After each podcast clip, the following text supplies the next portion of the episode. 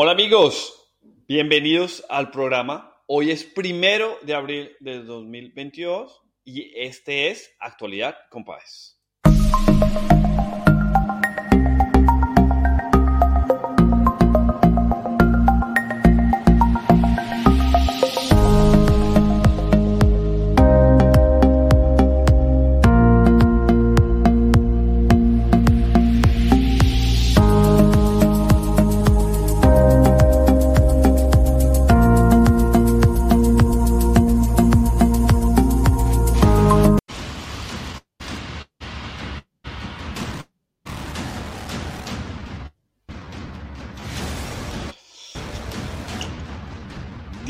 36 de la guerra en Ucrania. En pantalla ustedes pueden ver un resumen de la situación que está pasando en este momento. Hay conversaciones entre las partes, pero la realidad es que la estrategia rusa comienza a cambiar. Hagamos un recuento rápido de lo que está pasando en este momento para después pasar el análisis con el mapa, que es algo que ya hemos hecho varias veces en este programa. Lo primero, algo muy importante, hacia dónde va la guerra. Hay diferentes posiciones. На первом этапе специальной военной операции, проводимой вооруженными силами России на территории Донбасса и Украины, на Киевском и Черниговском направлениях происходит плановая перегруппировка войск. Habla el ministro de Defensa ruso y dice Estamos reorientando nuestro potencial de guerra, estamos orientando la tarea y nos vamos hacia volver las zonas del Donbass. Vamos a recobrar el objetivo principal y parece ser que ellos están tratando de reorganizar sus tropas. Pensaron que iba a ser primero un cambio de régimen, cambiar el presidente, sacar a Zelensky, poner un títere como Rusia tiene en Bielorrusia y ese objetivo se comienza a cambiar, a consolidarse en las zonas separatistas que llevan muchos años en conflicto, más de 50 mil muertos antes de la guerra, y que hacen que estas dos zonas principales del Donbass quieran ser retomadas en un corredor más grande. ¿Qué piensa la inteligencia americana? Tiene diferentes alternativas. Ven la solución desde el punto de vista de la situación actual que sucede. Yeah. Led by the Russian military, which has resulted in persistent tension between Putin and his military leadership. We believe that Putin is being misinformed by his advisors about how badly the Russian military is performing. Bueno, la posición 2 de la eh, directora de comunicaciones de la Casa Blanca Creemos que los rusos midieron mal lo que estaba sucediendo. Creemos que los rusos no tenían claro la situación y por consiguiente hay una, una eh, cambio en la estrategia, perdieron el, rumbo inicial y ahora está tratando de realinearse con lo que tienen. Esa misma posición nos la dice el jefe de la inteligencia británica. Escuchemos. It increasingly looks like Putin has massively misjudged the situation. We've seen Russian soldiers, short of weapons and morale, refusing to carry out orders. Habla aún más. El jefe de la inteligencia británica dice, el gran problema que tienen los rusos es que están perdiendo la moral y no tienen la capacidad de combatir. No tiene la capacidad de mantener sus posiciones. Se están entregando, dejando el equipo, dejando sus eh, tanques, armamento y no hay una lucha verdadera. Recordemos que ya por entrevistas que hemos visto de varios miembros de las Fuerzas Armadas rusas, muchos de ellos fueron engañados, de la misma forma que Putin engañó a todo el mundo. Estamos en entrenamientos militares, esto es un algo inicial y ahora lo que vemos es una verdadera guerra a, una escala mayor y esos soldados no sabían eso. Zelensky, el presidente ucraniano, piensa también que hay un cambio en el rumbo de la guerra en este momento. Escuchemos. Інші слова, які звучать про нібито відведення російських військ від Києва і Чернігова, про нібито зниження активності окупантів на цих напрямках. Habla el presidente Zelensky, dice la estrategia está cambiando, se está yendo más las tropas hacia volver al Donbass. La cuarta posición del conflicto. En este momento, las tropas rusas que fueron a atacar a Kiev, vamos a poner en pantalla este mapa, ustedes pueden ver las zonas rojas, las, toda la frontera rusa con Ucrania invadida, parte de la frontera rusa eh, eh, belorrusa usada para atacar Ucrania, toda invadida. Y aquí en detalle podemos ver este mapa de ayer, 31 de marzo, donde claramente hay un, un objetivo nuevo de los rusos de crear un canal de comunicación físico en tierra entre Crimea, que es la parte inferior en el Mar Rojo, que ya tiene una comunicación por Rusia, pero quieren tener una comunicación por Ucrania, y generar ese control que los lleve a conectar Crimea con Luhansk y Donetsk, que son las zonas separatistas que quieren conquistar. Entonces vean ustedes en la parte inferior de la pantalla, rojo, esas, esos grandes combates que existen y un realineamiento de las tropas. ¿Qué significa esto en detalle? Miren el mapa hoy de Kiev. Hay recuperación de zonas por parte de las tropas eh, ucranianas. Ese cerco que se estaba generando tanto en el este como en el oeste ha sido retomado por los ucranianos. situaciones en las que vemos, por ejemplo, unidades rusas se encuentran en este momento aisladas de, lo, de, las, de las tropas generales rusas, que la mayoría se encuentran al norte de Kiev. Querían hacer un cerco completo de Kiev. En este momento, ese objetivo parece ser que no está sucediendo. Pero el otro objetivo que hablábamos de conectar Crimea con el Donbass, los conflictos que existían anteriormente, parece ser que se enfoca y ahí es donde vemos en la siguiente imagen en pantalla los combates que se están dando en Mariupol, que se ha vuelto el gran centro de operaciones, el teatro de operaciones en este momento de la guerra. Hay un avance ruso importante en Mariupol. Hoy en día ustedes pueden ver en pantalla Mariupol ya está a punto de ser cercada completamente por los rusos. Su acceso al mar fue eh, obtenido por los rusos el 30 de marzo. El 28 de marzo lograron capturar más de dos tercios de la ciudad. Ya falta muy poco para que la totalidad de la, de la ciudad de Mariupol sea eh, completamente tomada. Algo muy delicado, ojo. Escuchamos esta mañana, hora de Australia, tarde en Europa, que el, el, jefe del gobierno de una de las provincias de Donbass dijo que ya estaba preparado para enviar un gobierno nuevo a Mariupol. Porque es que la estrategia rusa, pongan a pensar, es destruyeron Mariupol, crearon un canal eh, humanitario para que los ucranianos pro eh, Zelensky, su gobierno, se vayan. Es una ciudad desolada, destruida, no hay agua, no hay electricidad y los gobiernos de ucranianos no tienen la capacidad de servicio a su población. Invadida completamente por los eh, rusos, ahora va a ser conquistada, controlada, dominada por el Donbass, por los ucranianos prorrusos del Donbass que van a decir, nosotros sí podemos eh, liderar esa ciudad y la conocemos.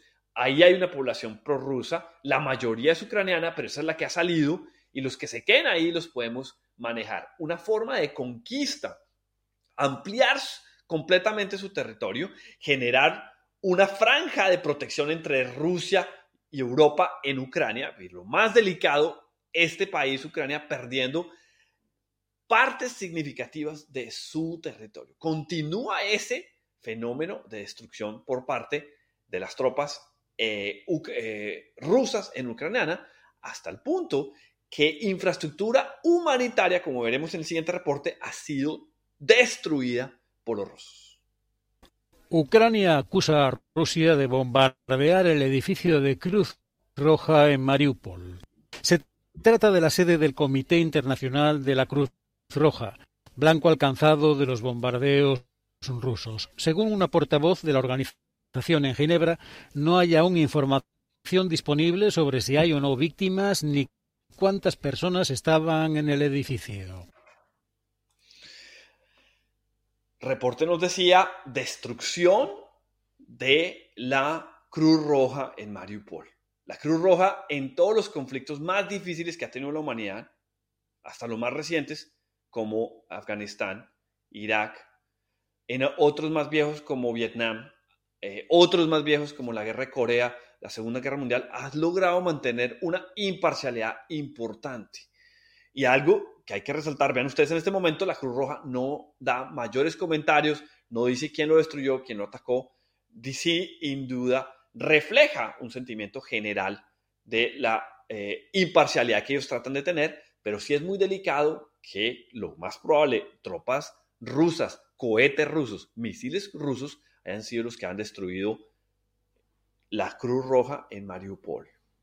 Se consolida ese objetivo de Crimea pasando por el Donbass hasta Rusia. Ese corredor va a ser tomado muy pronto por Rusia y eso le va a dar un peso en las negociaciones. Que no avanzan, que es mentira que los rusos dijeron que iban a bajar la intensidad del conflicto, no se está viendo. Lo que están haciendo es reorientar las tropas. No fuimos capaces en Kiev, nos vamos a fortalecer esa invasión que estamos haciendo en Mariupol.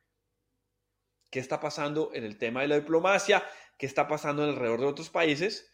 Vamos a una pausa y cuando regresemos vamos a tomar esas eh, declaraciones que están haciendo los diferentes líderes mundiales sobre la situación en Ucrania. Usted está en la actualidad con Paez, ya volvemos. フフフ。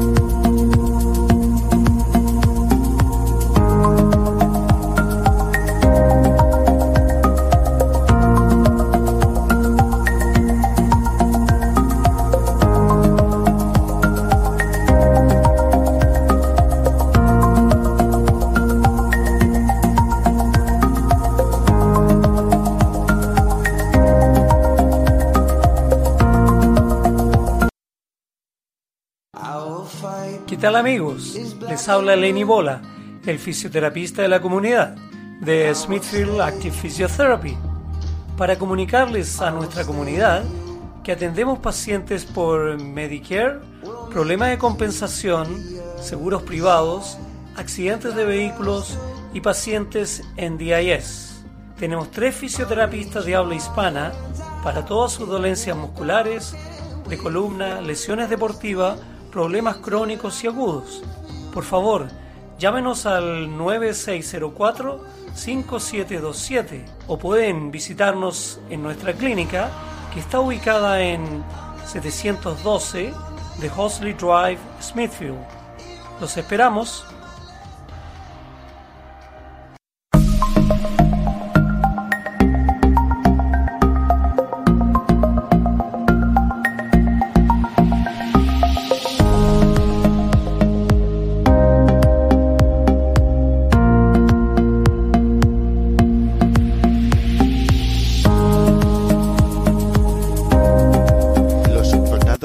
incumplen las órdenes, sabotean su equipo y derriban accidentalmente sus propios aviones. Estas son las declaraciones de Jeremy Fleming, director de la Agencia de Espionaje Electrónico del Reino Unido, durante su discurso este jueves en la capital australiana.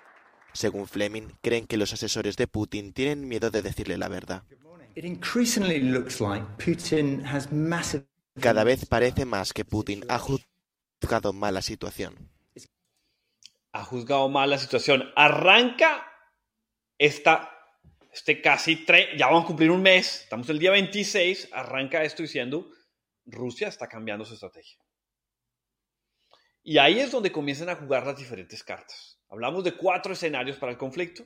Un escenario en el que gana Rusia, No es posible, no lo vemos muy probable. Una guerra extendida se está dando. Segundo escenario. Tercer escenario, diplomacia. Cuarto escenario, gana Ucrania. No se ve el apoyo decisivo de los aliados de Ucrania en, en que él sea capaz, o el presidente Zelensky, y Ucrania como país sea capaz de rechazar y sacar los invasores rusos. No parece ser que haya la energía suficiente de compromiso. Claro, escuchamos ayer al presidente Biden diciendo que va a aumentar la ayuda militar, pero nunca de tropas. Nadie está poniendo soldados. Hay bajas ucranianas, pero no hay una decisión completa, ni siquiera en el, ambiente económico, decir, nosotros vamos definitivamente a hacer que los rusos tengan que retroceder. Nadie está dispuesto a eso. Los ucranianos se están defendiendo con las uñas comparado a un ejército tan grande como es el ruso. Escuchemos a Biden el apoyo que le está dando en este momento, que continúa siendo un apoyo de defensa, pero no de ser capaz de llegar a ese escenario de ganar la guerra. 500 millones de dólares más en ayuda a Ucrania. A ellos se ha comprometido el presidente estadounidense Joe Biden en una conversación con su homólogo ucraniano Volodymyr Zelensky. En un tuit... 500 eh, millones de dólares adicionales. Aumenta el apoyo americano. Se está haciendo una comunicación importante entre las diferentes partes. Ese escenario muy poco probable que Ucrania sea capaz de sacar a los invasores rusos. También está siendo muy poco probable que los rusos ganen el territorio. La diplomacia anda lentamente. Los rusos para ganar necesitan tanto ganar militarmente y salir adelante de las sanciones que tienen que les están causando molestias. No son verdaderas porque a la semana están recibiendo los alemanes 600 millones de dólares por la compra de petróleo y gas. Si Rusia quiere ganar, necesita el apoyo de China. China se está volviendo el centro principal de definir este conflicto. China como la potencia en este momento emergente que está tratando de jugar un papel hasta ahora imparcial, pero que sin duda comienza a jugar cartas muy importantes. Ayer Lavrov, el jefe de la diplomática Rusia, tremendo diplomático que ha sido parte de esta matanza en Ucrania, estuvo en China.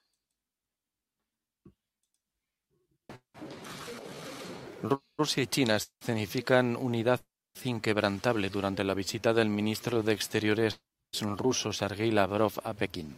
Sin embargo, China mantiene un difícil equilibrio porque sigue sin condenar ni apoyar la invasión de Ucrania. China mantiene un difícil equilibrio, ni condena ni apoya. Pero Lavrov estuvo en China. Lavrov estuvo en China. Y hay unas conversaciones directas, un canal de comunicación directa entre Xi Jinping, el presidente chino, y Putin. Eso quiere decir que si vamos a tratar de comparar quién está más cerca el conflicto, que son los europeos contra Rusia por intermedio de Ucrania, ¿están más cerca los europeos y Ucrania a China o está Rusia más cerca a China? Yo me atrevería a decir que las señales son claras, que son los chinos más cerca a Rusia, pero los chinos jugando con mucho cuidado, porque su mayor socio comercial, mayor que Estados Unidos, es la Unión Europea. Juega un juego de balance tratando de no caerse, que eso le causaría muchísimas dificultades donde llegase a caer estar en contra de Rusia o a favor de Rusia. Tiene una frontera inmensamente grande alrededor de Rusia, China. Además, ellos tienen muchos otros terrenos en los que cuales tienen eh, relaciones complejas, como por ejemplo Norcorea, un dictador coreano apoyado eh, directamente por Rusia, indirectamente por los chinos. Entonces hay dificultades, China trata de mantener un balance, yo creo que fortaleciendo su capacidad de decidir qué pasa. Al no tener en este momento una injerencia directa en el conflicto, tiene esa capacidad de decidir qué pasa en el futuro. Bueno, vamos a hacer una pausa corta, les prometo. Cuando volvamos, vamos a escuchar a Zelensky, el presidente ucraniano que estuvo en el Parlamento de aquí, de Australia. Son una gran nación, muy, con muchos recursos en este momento, beneficiándose de la subida del petróleo y el gas, obviamente, por los ingresos. Y aunque hasta más de 10 mil eh, kilómetros de Ucrania, ha, apoyado a sus socios, los americanos en primera instancia y los ucranianos. Cuando volvamos, vamos a escuchar un poco ese discurso que hubo de Zelensky en el Parlamento australiano y también cuál ha sido la respuesta tanto del primer ministro eh, Scott Morrison y el líder de la oposición Anthony Albanese en apoyo a Ucrania. Parece que hay unidad en los dos partidos en Australia y parece que va a haber más apoyo de los australianos a Ucrania. Ya volvemos.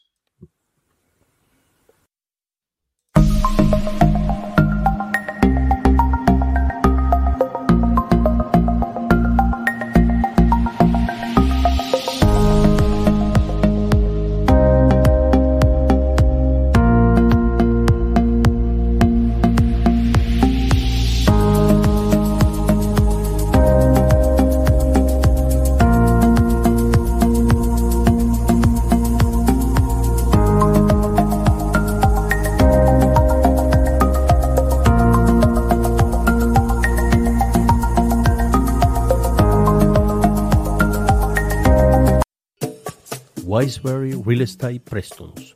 Oscar Montedioca lo puede asesorar en su compra o venta de propiedades y alquilar. Llamar al teléfono 0412 644 921. Wiseberry Real Estate Prestons.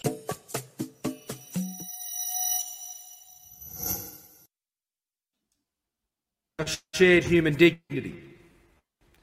Mr. President, The people of Australia stand with Ukraine in your fight for survival. Yes, you have our prayers, but you also have our weapons, our humanitarian aid, our sanctions against those who seek to deny your freedom, and you even have our coal, Mr. Speaker.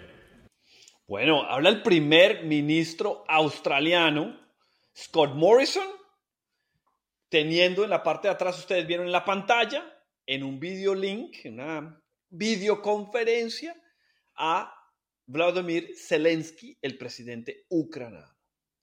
Morrison le dice, usted tiene nuestro apoyo, pero usted tiene tres cosas más que Australia le ha dado. Le ha dado nuestro armas que ha mandado Australia, usted ha dado nuestra ayuda humanitaria y lo más importante, en este momento, como usted tiene problemas energéticos, le hemos enviado un cargamento de carbón para generar energía, saliendo del invierno de Europa.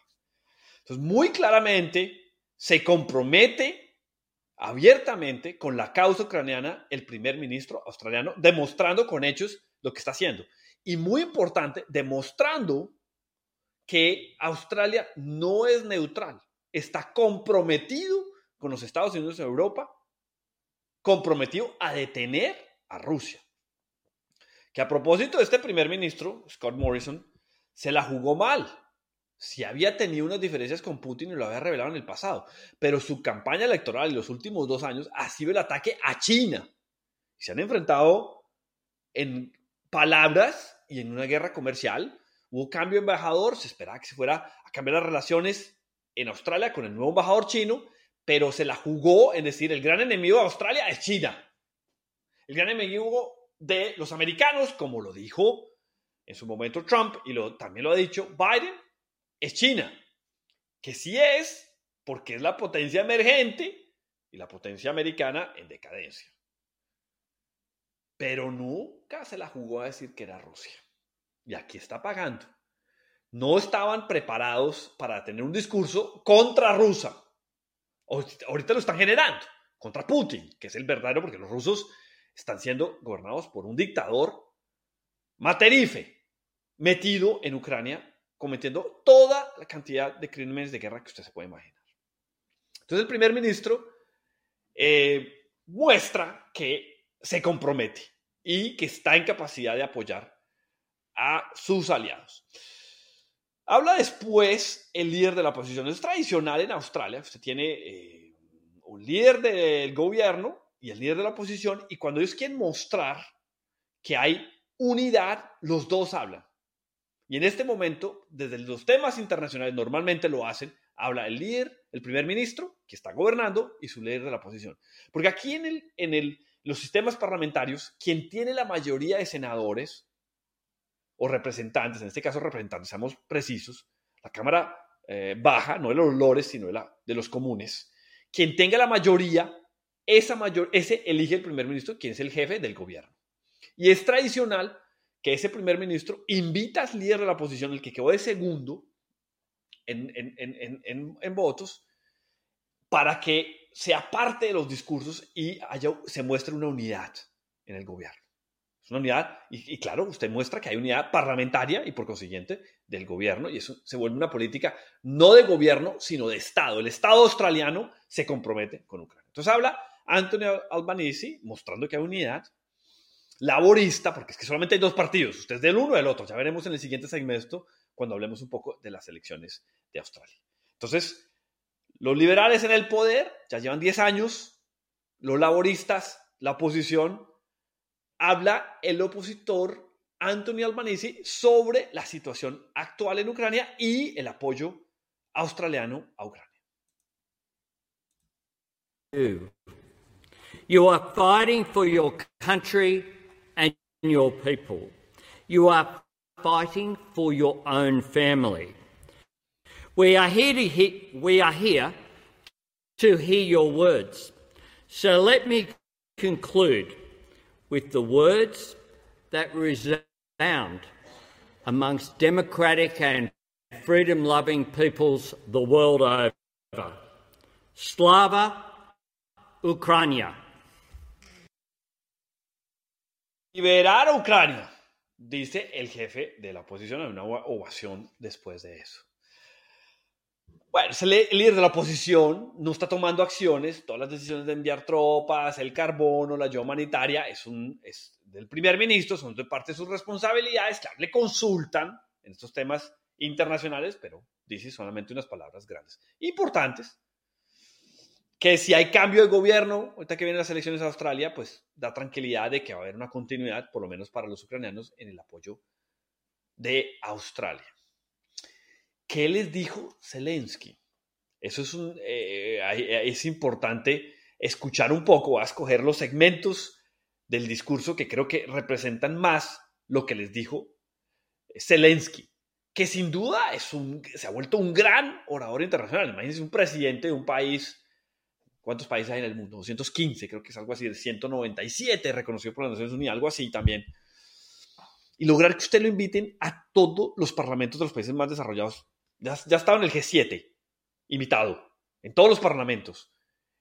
En el Congreso Americano, de Italia, Alemania, Francia, el Parlamento Europeo, em, mejor dicho, están todos los parlamentos.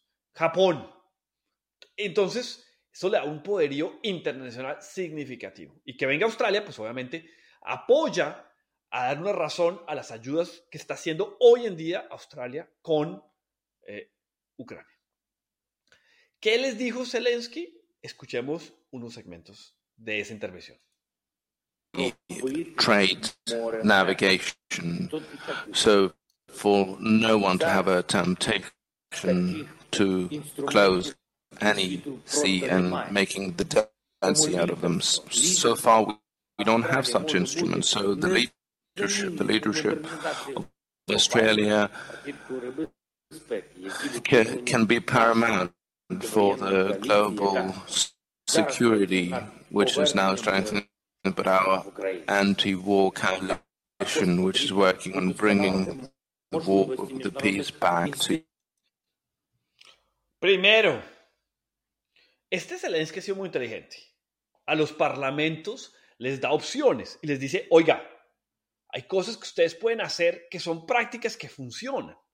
Por mucho tiempo le estuvo pidiendo a los europeos que cerraran los cierros ucranianos, que se metieran a defender contra los aviones la aviación rusa, Ucrania. Eso no se logró, pero ahora les ha dicho cosas muy prácticas. Les dijo, si no se pueden cerrar los cielos, cierren los mares, los puertos. En este momento, los barcos rusos de guerra y de comercio y de suministros que están eh, alimentando a las tropas rusas para ganar territorio en Ucrania, siguen navegando en los puertos del mundo, siguen navegando al interior del Mar Negro, en el Ártico, en los puertos europeos.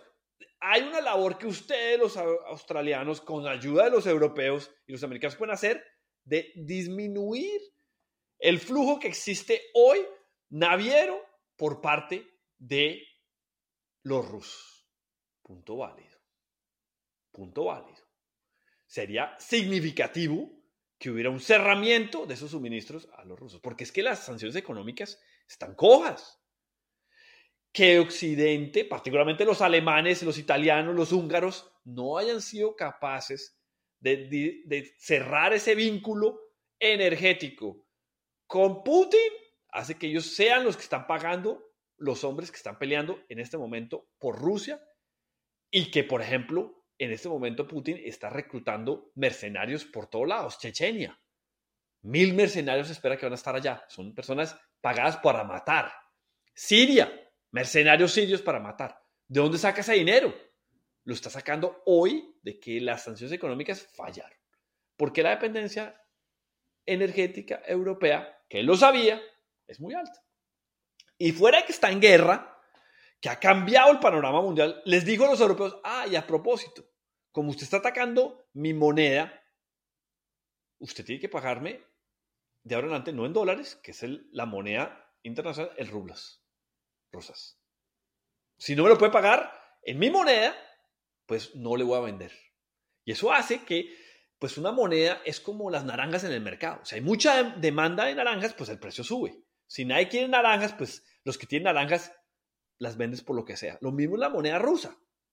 Si comienzan a pagarle, la necesidad de usted pagar el gas y el petróleo ruso es en rublas rusas, pues el precio del rubla se recupera, aparte del 50% del valor y ojalá pueda eh, en, en, la, eh, eh, en la mirada de los europeos restringirse eso, pero hoy en día no está pasando eso.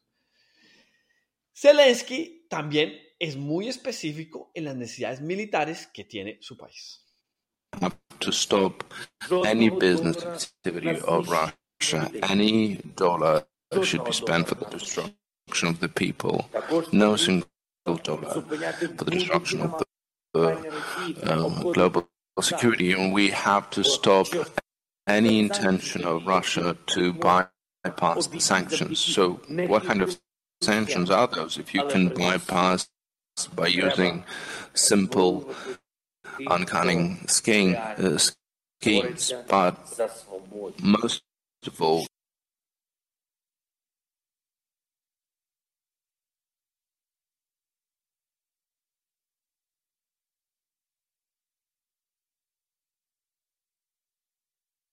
Habla el presidente ucraniano y si las sanciones no son puestas directamente, no existe esa posibilidad verdadera de causar un impacto. No está pasando eso en este momento. Las sanciones no están teniendo un efecto que detengan la maquinaria rusa. Si algo Putin está diciendo, yo tengo dinero para contratar mercenarios en Chechenia y en Siria. Yo tengo esa posibilidad de pelear y continuar la pelea que está ese escenario muy triste y doloroso para la humanidad de una guerra extendida. No hubo ningún bando que fuera capaz de invadir rápidamente o detener la invasión. Y eso requiere recursos y los está obteniendo porque las sanciones son muy buenas en papel y las palabras, pero en la realidad no están sucediendo. Sin el apoyo de Rusia, eh, perdón, sin el apoyo de China para que esas sanciones sean efectivas, no está sucediendo.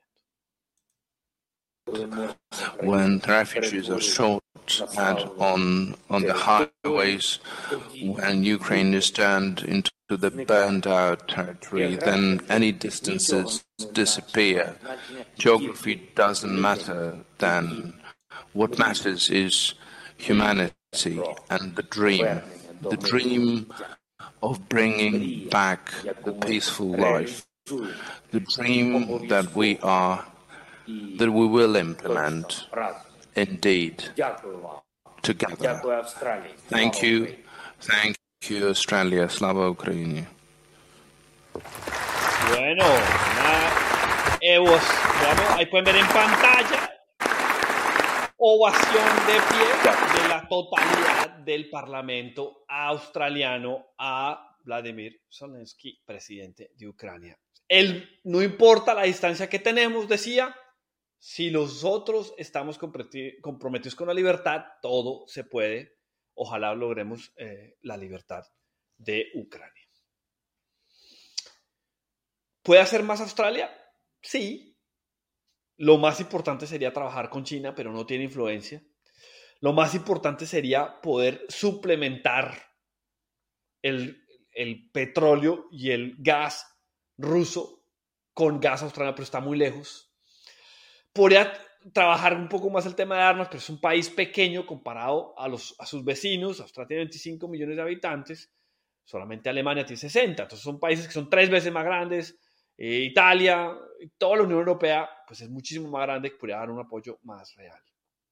Creo que Australia además entra en un proceso difícil porque estamos a las puertas de la campaña electoral federal.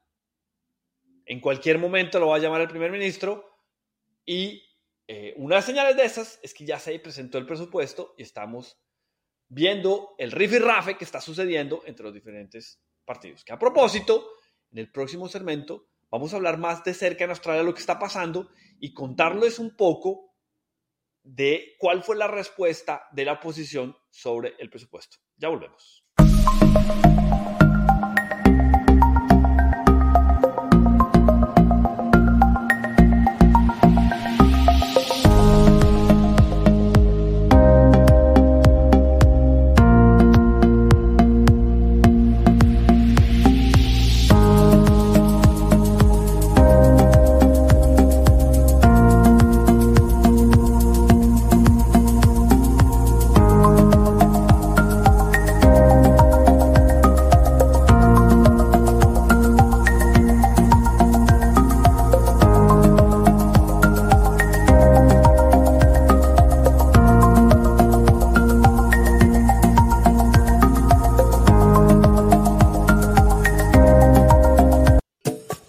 Wiseberry Real Estate Prestons. Oscar Montedioca lo puede asesorar en su compra o venta de propiedades y alquilar. Llamar al teléfono 0412 644 921. Wiseberry Real Estate Prestons.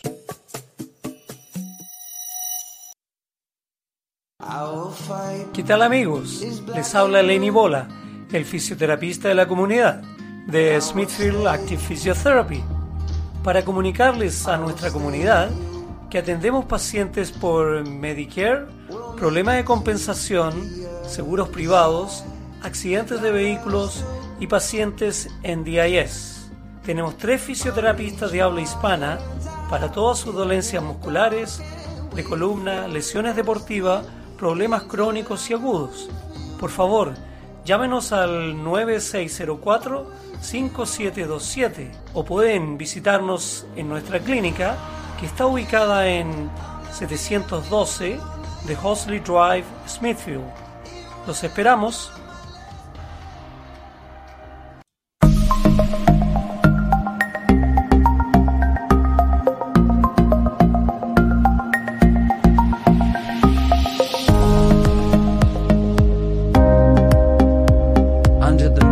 majority male gaze of Labour leaders past, Anthony Albanese seeks inspiration from the Labour women featured on the opposite wall. Our heroes, the people who are the first of their kind. The opposition leader stepping up his campaign for better pay and conditions in the so called care economy.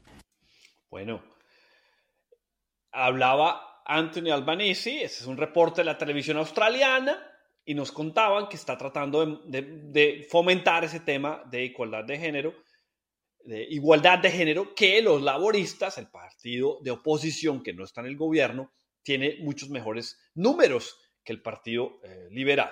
menos del 25% de los miembros del el Senado y la Cámara de los liberales son mujeres, mientras que es 40% de los laboristas. Una igualdad de, de, de, género mucho mejor.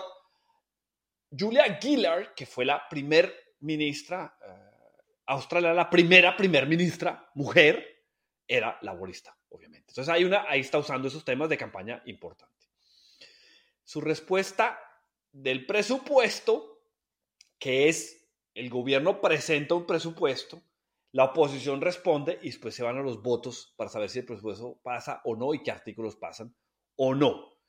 Su respuesta es mucho enfocada a decir, si nosotros entramos al poder, nos vamos a ayudar, lo que ellos llaman el care economy, la economía de los que cuidan o de los, de los cuidadores, para darle un nombre, y se refiere a los child care, eh, las, personas que trabajan en las guarderías de niños o también las personas que trabajan en los ancianatos, las personas que son enfermeras y así sucesivamente.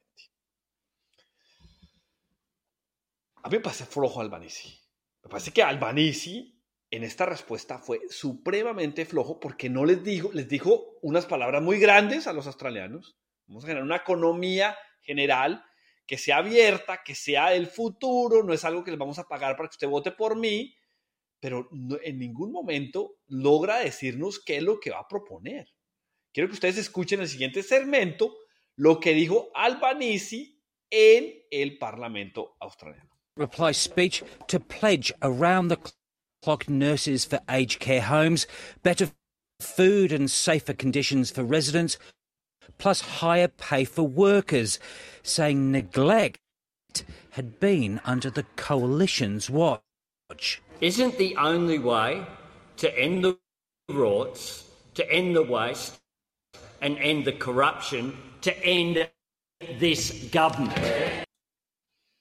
Para terminar, este gobierno dice al final, ¿no será este el mecanismo que tengamos mejor care en los ancianatos, que tengamos más apoyo, para que las personas que los cuidan, que hay una enfermera 24 horas que haga más comida, lo que hay que hacer para terminar eso hay que terminar el gobierno, así termina. Palabras grandes, muy ligadas al los sindicatos que él representa, ¿no? Claro, están diciendo, los laboristas están diciendo, ahora en adelante, 24/7, todas, todas los ancianatos del país tienen que tener una enfermera certificada. Un, una, un, un apellido grande que beneficia directamente a las enfermeras, que van a ganar más dinero porque hay más puestos de trabajo. Sí, hay una crisis sin duda en el cuidado de las personas de la tercera edad. En Australia hay una crisis completa. país tan rico tiene unos servicios de la tercera edad, primero privatizados con mucha libertad para esos eh, eh, proveedores privados que no tienen unos sistemas de calidad suficiente para garantizar que los que están en los ancianatos sean cuidados ah, apropiadamente y sin duda una cultura en general australiana que no enfoca su atención en ver a estas personas de la tercera edad como un gran valor de la sociedad. No, este país es supremamente rico con la subida de los, commodities, del gas, del carbón, del petróleo. En las últimas semanas recibe ingresos superiores a 5 billones a la semana adicionales. Y uno no lo ve reflejados en los ancianatos. Las personas mayores tienen dificultades. La cultura en Australia en general no demuestra un valor de esa sociedad y lo llama la atención el líder de la oposición. Pero flojo. Voy a mostrar el siguiente segmento. Pongan atención. La periodista, con mucho valor y muy tranquila, le dice, oiga, el gobierno propone que le vamos a bajar los impuestos a la gasolina para bajar el precio de lo que usted paga en las bombas de gasolina. Lo, el gobierno propone que sea hasta septiembre. Si usted es elegido, que sería elegido en mayo, ¿usted lo extendería después de septiembre? Escuchemos la respuesta de Anthony Albanese. At the election. Sorry to interrupt, but but on the fuel excise, will you extend it beyond six months?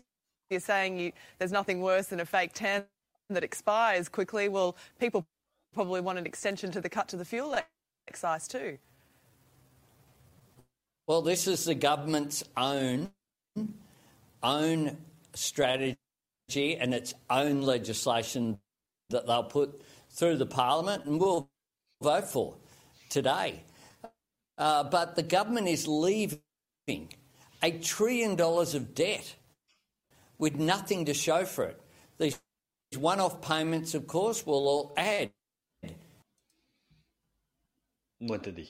Al fin, sí, si le va a extender o no. Una pregunta sencilla, clara. Había muchas respuestas. No, hay que esperar que yo sea. No me gusta hablar hipotéticamente. No tengo, cuando sea primer ministro, decidiré con la información si en ese momento los precios siguen altos o no. No contestó. No, esa es una política votaremos en el Parlamento. No tiene la capacidad de un estadista. Que a propósito, Scott Morrison no la tenía. Es un milagro que ha ganado las elecciones, pero sí está en una posición mucho más fuerte en estos momentos desde el punto de vista comunicativo.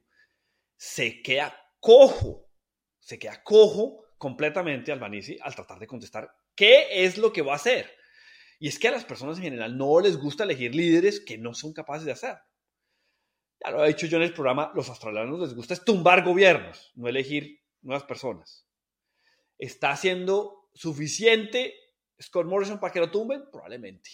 No ha sido un buen primer ministro, ha fallado en temas sencillos, en la pandemia, ahorita con los, inundaciones que siguen continuando afectando al país, ha sido flojo en esos aspectos, pero no sé si los australianos se la jugaran con un líder de la oposición tan flojo el líder de la oposición desde la campaña ha tratado de que no le muestren mucho en las cámaras, que sea sobre el primer ministro, que no esté mucho eh, en, la, mente de los australianos que van a votar. Lo mismo que, eh, lo, que quisieran es que se enfoquen en el primer ministro y voten contra el primer ministro y no a favor de Albanese. Y lo entiendo porque es que Albanese patina. Cada vez que sale a hablar, patina. Tiene una dificultad grande de demostrar que tiene la capacidad de ser un estadista. ¿Qué, tanto los australianos estarán afectados por eso? No lo sé. Pero si uno quisiera ver a alguien que sí pone posiciones, es el líder de los verdes. Vamos a mostrarles en pantalla un poco cómo está repartido el Parlamento australiano. Un Parlamento totalmente liderado, controlado por las maquinarias bipartidistas. Los liberales con los nacionales, el Partido Nacional, que son normalmente en las zonas rurales, los agricultores, tienen 76 sillas. Los laboristas 68, tres independientes y cuatro partidos adicionales. Ahí vemos el partido, el del minero, eh, United Australian Party, y dos partidos que están directamente relacionados con individuos que, que han puesto su nombre para los partidos. Pero vean, hay uno, esta es la, esta es la Cámara de Representantes, donde, donde se elige el primer ministro. O sea, la, aquí se llamaría la, la Cámara de los Comunes. Esa hay uno solo de los verdes. Un solo de los verdes. Eso quiere decir que los verdes, que antiguamente en algún momento llegaron a tener seis, han perdido muchísima capacidad política. Sí, el cambio climático es importante, sí existe esa necesidad, pero los australianos no han tenido un partido verde que les demuestre que tenga una capacidad. Claro, la figura es un poco diferente cuando lo vemos en el contexto total de los partidos. En pantalla, vean ustedes todos los partidos de Australia, los verdes son muy flojos en la Cámara de los Comunes, pero más fuerte en el Senado. Cámara de los Comunes es por población. Un número específico de personas le dan a usted un representante. En la Cámara de los Lores, como se llama en Inglaterra, o el Senado acá en Australia, es por em, estados. Cada estado tiene un número de representantes. Ahí sí son un poco más fuertes. No sean muy fuertes. De, 170, de 76 miembros tienen 6. Pero por lo menos tienen un líder que demuestra que hay un partido alrededor de ellos. Em, este líder que, que, vamos a escuchar en el momento, Aaron Bolt, nos va, nos va a contar, si mucho más de cerca, cuáles son las falencias en los temas importantes para los verdes, que creo que deberían ser los temas importantes para todos. Cambio climático y protección ambiental. Mucho más directo, claro, tiene menos que perder. Albanese está tratando de jugar en el medio para ver si logra coger la mayoría, que son te necesita uno comparado con lo que tiene ahorita los liberales nacionales. Pero necesita uno más de ellos, más todos los independientes, los otros partidos que vienen, los verdes y todo eso. Probablemente necesitaría capturar en verdad cinco sillas más dos de los independientes para lograr gobernar. Los verdes, claro, son más abiertos, tienen menos que perder y demuestran bien cuál es el problema fundamental de este presupuesto. Porque es increíble que Australia, que es uno de los países que más emite en el mundo per cápita, que es lo que produce la mayoría del carbón que está contaminando la mayoría del mundo y dando los, los, efectos de eh, eh, invernadero, tenga ahora una política de subsidiar el, el, petróleo, la gasolina en las bombas de gasolina, para que los carros eh, paguen menos, en vez de, por ejemplo, lo que han hecho otros países, que es subsidiar la, compra de carros eléctricos, subsidiar el transporte público. Una, una medida es que demuestren un compromiso con reducir la dependencia en el petróleo. Pero eso es una, eso es una demostración que los aliados, démosle un nombre a Occidente, Estados Unidos, Europa, Australia, Nueva Zelanda, no tienen una capacidad política para poderse irse en contra de la situación que está pasando con Rusia.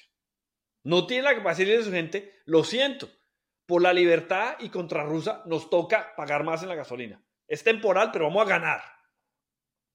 Vamos a mantener nuestros ideales. Y eso es una demostración de la decadencia que existe en este momento en Occidente. Escuchemos qué nos dice el líder de los verdes en Australia. Gets $9,075, not as a one off, but every year as a tax cut. This budget of bribes makes the climate crisis worse, locks in tax cuts for the wealthy, and makes housing more expensive.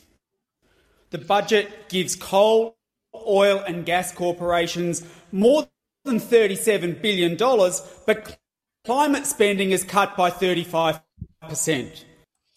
Bueno, Adam Bentz, líder de los verdes. Tres temas fundamentales que dice. Uno, sí, a los pobres van a dar 400 dólares en un pago en este presupuesto para ayudarles con, con la inflación.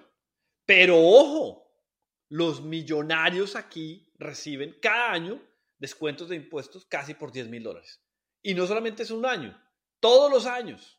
Usted tiene una posibilidad de descontar impuestos si tiene unos ingresos altos. Dos, reduce la inversión en temas de cambio climático en 35% y aumenta la inversión en gastar más para emitir por ejemplo, el subsidio a la gasolina. O sea que estamos retrocediendo en Australia en cuanto al cambio climático. Tres, algo muy importante, las medidas que se están tomando, que estoy de acuerdo con esto, van a hacer que los precios de las viviendas, que están altísimas en Australia, un aumento del 20% solamente en el año pasado en el costo de la vivienda, continúen, porque usted está financiando es que las personas compren viviendas aunque estén caras y no generando sistemas para que las viviendas sean más baratas. Temas importantísimos, los que revela Aaron Benz, el líder de los verdes. Pero no tienen poder político, porque los verdes, como muchas partes del mundo, son muy dogmáticos, tienen buen dogma, pero cero prácticos. La practicabilidad de ellos de ir y negociar, de buscar una medida en el medio, de, trabajar con los otros partidos, es cero.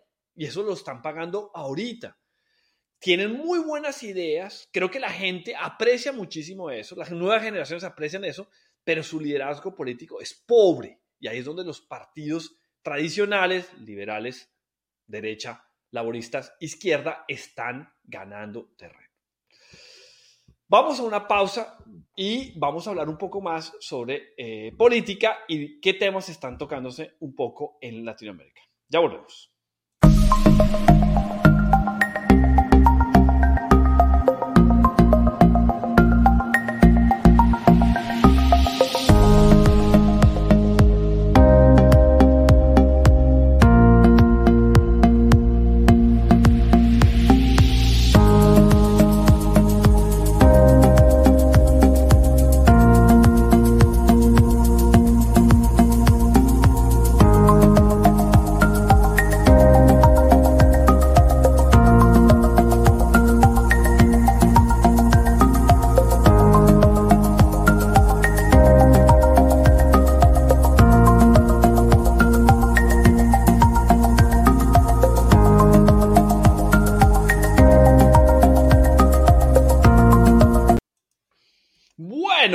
Cerrando el programa de hoy, gracias por su atención, muy importante eh, ver cuáles son esas relaciones que están pasando en el mundo alrededor de la guerra en Ucrania. No, ya no hay dudas de que Putin se equivocó. Creyó que iba a ser una guerra parecida a la que hizo en Georgia, que a propósito los separatistas georgios le han pedido a Rusia que ya no quieren ser una nación independiente. Quieren ser parte de Rusia. Tremendo. Tremendo. Aumentando su tamaño. Como, eh, muchos han determinado, eh, Putin quiere volver a Rusia a los bolcheviques otra vez. ¿no? Esa conquista de terrenos que se perdió eh, a la caída del muro de Berlín y que la quiere recuperar. Y, esas relaciones de China con el mundo están cambiando. Y al ver la guerra de Rusia, yo creo que en este momento se está consolidando, sin duda, el poderío chino. Por un lado, gana China al ver que Estados Unidos sufre en ser capaz de implementar sanciones. Estados Unidos y los europeos. Hacen sanciones de palabra, pero en la realidad son muy pocas. Nadie ha parado de comprar el crudo ruso y el gas ruso en Europa. Lo ha hecho Estados Unidos, pero es que tienen reservas. Hoy Estados Unidos decidió aumentar en mil, perdón, en un millón su producción interna de barriles. Entonces gana China porque se da cuenta que el poderío americano para aplicar sanciones es lento y flojo, porque depende que los, su población acepte esos cambios. Y la economía rusa influencia la economía americana muy pequeño. Ustedes se han dado cuenta que el impacto es pequeño porque los americanos tienen capacidad de producir petróleo y afectar el, precio del petróleo en todo el mundo. Pero los chinos sí tienen una capacidad mucho más grande. Los chinos producen muchísimos de los productos que consumen hoy en día los americanos en temas como tecnología, bienes de consumo, desarrollo eh, inmobiliario, tienen una inversión directa son dueños de una gran cantidad de la deuda americana, han comprado muchos bonos americanos. Entonces, la dependencia americana en China es muy alta y sería difícil para ellos poner sanciones y mantenerlas. Entonces, gana China al demostrar que Estados Unidos y sus aliados son flojos en el momento de poner sanciones, con todo y que Rusia hizo la cosa más horrible que se puede imaginar, que es invadir, arrasar con un país y tomarse el territorio. Impensable pero está sucediendo hoy. Y gana China por el otro lado también con Rusia, porque Rusia flojo militarmente. Flojo en lograr tener una invasión rápida y demostrar que sus eh, misiles son capaces de tener un impacto directo y destruir la capacidad militar ucraniana y conquistar las ciudades como lo pensaba hacer. En Georgia lo hizo mucho mejor, pero se le olvidó que hay un movimiento mucho más rápido americano en, en, Ucrania y una preparación anterior. No tuvo la capacidad militar de lo que esperábamos era el segundo ejército más poderoso del mundo. No lo es. No lo es. Seguramente el primer puesto está entre China y Estados Unidos. Y como lo vimos en un programa anterior, ya Kevin Rudd, ex primer ministro australiano, nos decía, los chinos tienen que tener claro que si están más fuertes para que el próximo movimiento que hagan sea fuerte desde el punto de vista militar y desde el punto de vista económico. Bueno, muchas gracias por su atención. Este es el tiempo que tenemos para hoy. Gracias por escuchar eh, Actualidad con Paz. Recuerden, estamos todos los miércoles y viernes. Nos vemos pronto. Hasta luego.